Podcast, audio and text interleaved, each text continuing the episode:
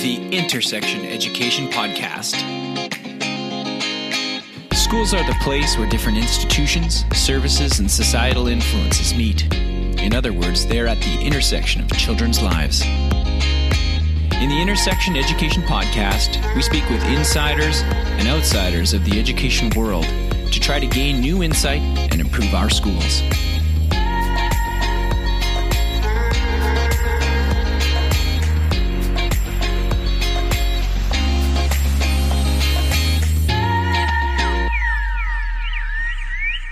Hello, and welcome to the Intersection Education Podcast. I'm your host, Corey Haley.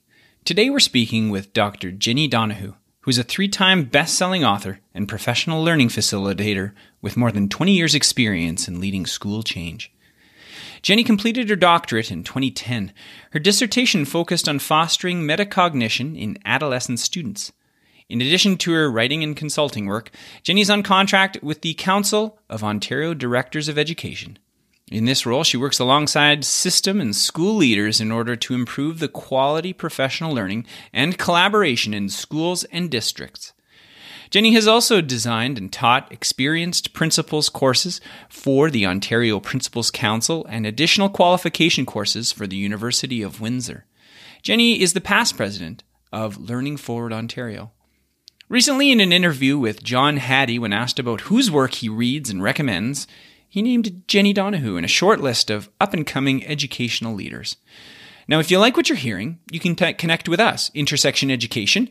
You can go to our website, intersectioneducation.com, follow us on Twitter at IntersectionEd, or even on Facebook, and we really appreciate it when you rate us on iTunes and leave a review. Here's my conversation with Dr. Jenni Donohoo. We started out talking about the definition of collective efficacy and how the term may be used by people who are still unfamiliar with this concept. And I've even heard John Hattie say the same thing. He said it's more complicated than just making teachers feel good about themselves. Other misconceptions is that anything um, under the sun, basically, that builds trust or community is efficacy enhancing. And collective efficacy, I think what's key is that it develops when teams realize that through their combined efforts, they can have or make a positive impact on the outcomes of students. Now, you asked about a definition. Uh, Megan Tschannen-Moran is she's um, one of the leading researchers on teacher efficacy and collective efficacy, and she defines collective efficacy as the belief that teachers in a school make an educational difference to their students over and above the educational impact of their homes and communities. And so, by definition, collective efficacy is a shared conviction that what we do in schools really matters. And another misconception is the fact that collective efficacy is a new concept. It's not new. Uh, the research demonstrating that collective efficacy predicts student achievement over and above socioeconomic status dates back many years. And so I think just because it's become um, more well known in the recent past and a you know popular term that people assume that it's new, and it's definitely not new. The the research is robust and dating back 30 to 40 years. Right. Now, I'm interested to know how you came to have an interest in collective efficacy, or uh, how did you, I don't know, take notice of this concept? Obviously, it's not new, but it seems really powerful. How did how did you meet it? How did you come to interact with it? Well, the first time I heard uh, the term really collective efficacy, I mean, I studied teacher efficacy as part of the new teacher induction program when I was uh, in the district office here in one of the school boards in Ontario, school districts in Ontario. And then um, sitting in the audience at one of the visible learning conferences, I heard John Hattie, who, of course, continues to update his research, his database that uh, demonstrates the factors that influence student learning um, based on an updated meta analysis John shared at a conference um, the notion that collective efficacy was uh, at the top of the list of his influences that matter most in raising student achievement. And it's funny because I've done a lot of work with teams in schools, um, done a lot of uh, work strengthening professional learning communities in my role as a support person in different districts. So when I heard John talk about it, I started to think about my own personal experiences and the, the work I've done in some of the school districts um, in North America. and realized that I had a lot of examples where uh, teams, through their shared efforts or their combined efforts, have developed a sense of efficacy because they've realized positive impact on student achievement. And so for me, my own form of professional development really becomes around writing about my professional practices and so, um, building on both the research, empirical research studies, and trying to really unpack those and make them practical for educators, and then also drawing on my own experiences in working with teams and seeing how teams build a sense of efficacy, I decided to sit down and write about it.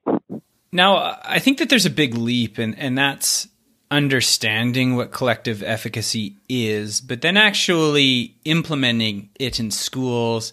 And, and, I think that that's a leap that, that sometimes we struggle with.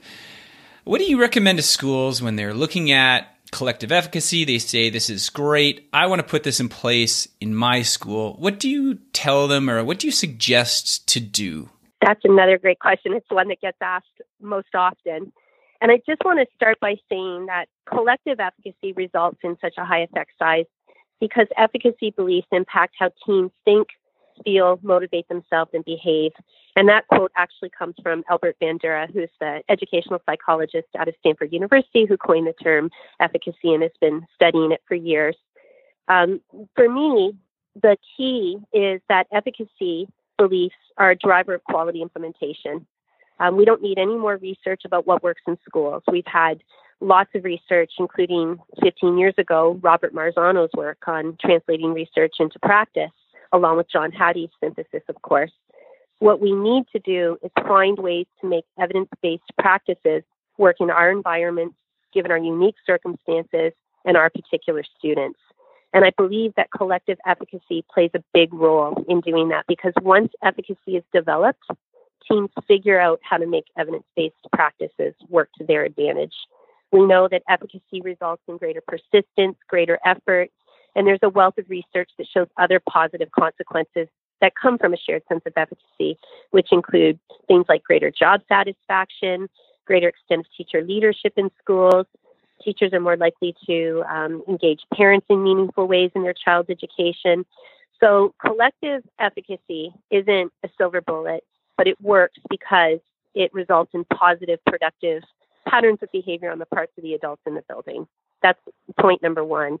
And so when we think about um, how we might look to develop efficacy in schools, I think there's um, some enabling conditions that we can consider based on research, um, including things like empowering teachers um, we know that there's a clear and strong relationship between the degree of teacher leadership in schools and collective efficacy. And so I think it's important for both formal and informal leaders to think about how they might include teachers in meaningful, um, you know, instructional improvements where you empower teachers through helping them and affording them decision making power on issues that are related to school improvement. Um, another enabling condition is cohesive teacher knowledge. It's important for teachers to have more intimate knowledge about what goes on inside each other's classrooms. Um, and when teachers do, they tend to have greater efficacy beliefs. Um, cohesion, really speaking to the degree to which teachers um, share similar ideas about what constitutes sound instruction um, and assessment practices and that cohesion is really built through collaboration, uh, which is another really critical thing. Um, affording teachers time to come together to engage in inquiry where they're identifying some of the problems of practice, uh, building on each other's experiences and expertise to help solve some of those dilemmas. Um, that process really um, helps teachers generate knowledge and can become quite efficacy enhancing when they see the results from their combined efforts. And so that idea of embedded reflective practices um, occurring through supportive leadership. Um, leaders really need to ensure teachers have uh, what they need to um, do their work, the resources, the time to collaborate, um, and just you know be responsive to teachers' needs. And so I know there was a lot packed in there, but the big ideas are empowering teachers, ensuring teachers have opportunities to, um, you know, gain knowledge together and, and, know more about what happens in each other's classrooms, through embedded reflective practices that are um, supported through leadership. I, I think that what you're saying is is so important, and what makes me not not sad, but what makes me it's kind of a, a query I have is that it oftentimes in, in, in points of struggle or when budgets are getting low or anything like that, I feel like the enabling conditions that you're talking about are some of the first ones that get that get cut right? Time for collaboration, time to visit each other's classrooms, um, time to collectively think about where we want to be offering. Do you have any? I don't know solutions or, or, or words of wisdom for for schools that are facing maybe some budgetary concerns. And, and, and you know just talking about how we might get around or how we might ensure that those enabling conditions continue. Yeah that's always a, a struggle when, when time gets cut because it's so important to allow teachers time to collaborate um, and what I've seen in, in some of the schools where this work's really taking hold is teachers will find their own time. And I know that shouldn't be an expectation, um, but I know that when teachers see value in um, their collaboration and, and, the resulting outcomes that, that it does for students, that they, they tend to find time. And I've seen um, opportunities where leaders have been very strategic in utilizing, you know, um, different approaches to create that time, whether it be uh, scheduling common prep for teachers that have the same subjects, or um, whether it be being st- very strategic with the use of um, occasional teachers, you know, bringing those in as part of the budget. Um, making sure that the faculty meetings are, are used for professional learning if that's an option.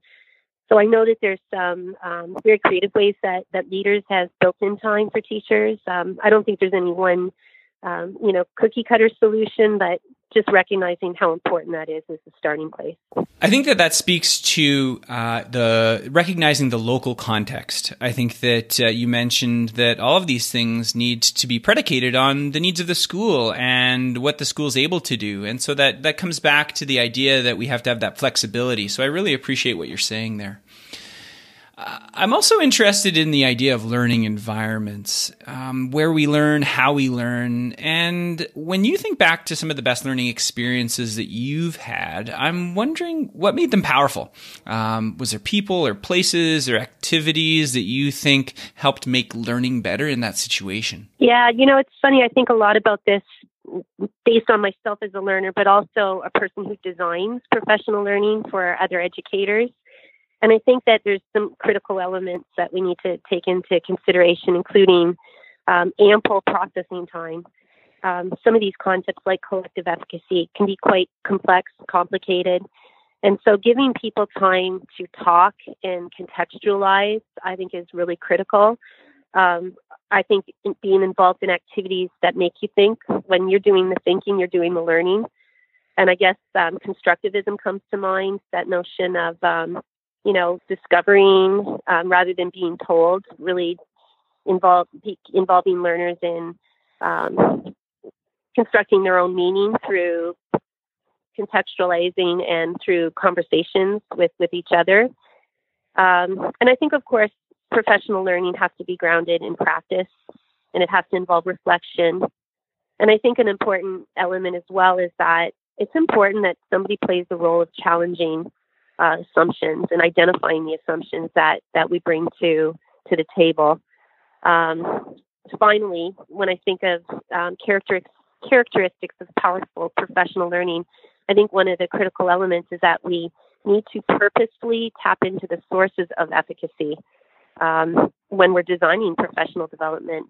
And so, sources of collective efficacy, two of the main sources are mastery experiences and vicarious experiences.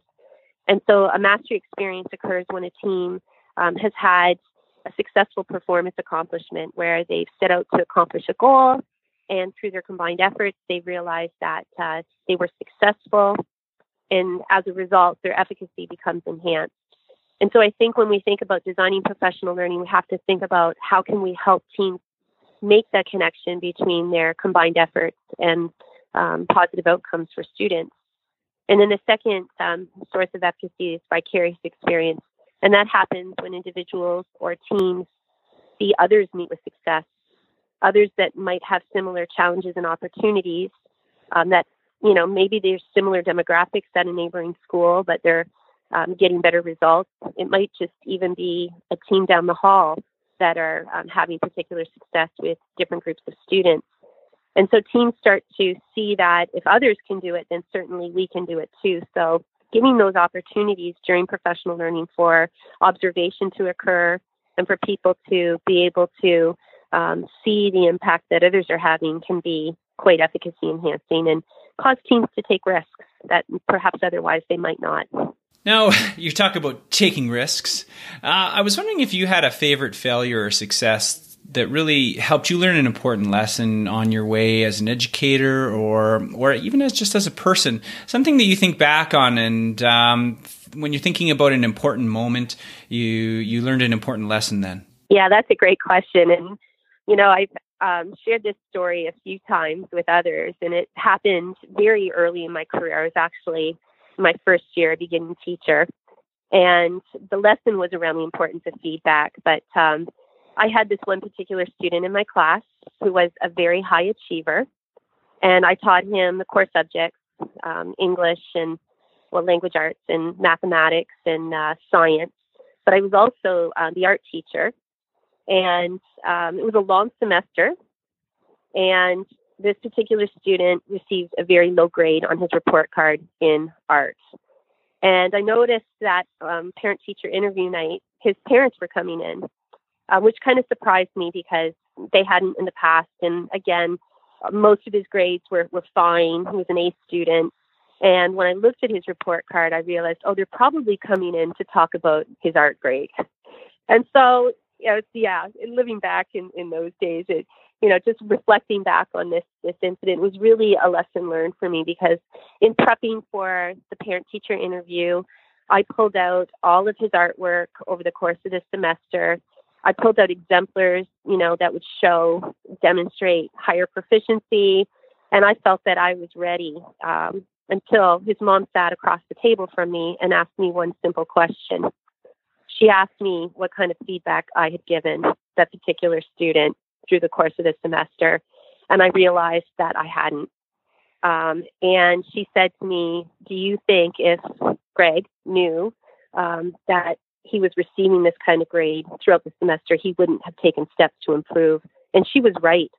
And I felt like hiding under my desk. But I'm glad that happened to me very early on because, you know, it just reinforced the concept of how important it is to provide students with ongoing feedback because they'll use it to improve their work. And uh, it's embarrassing, you know, it was my first year um, but it's something I never forgot and an important lesson that that uh, stuck with me. Yeah, absolutely. Uh, I have a couple questions that are more quick hitters. Um, might be a shorter answer. I was wondering if you have a favorite app, website, or some other media that you really like right now. Um, this is going to just show the nerd in me. I spend most of my online time in educational databases searching nice. out research.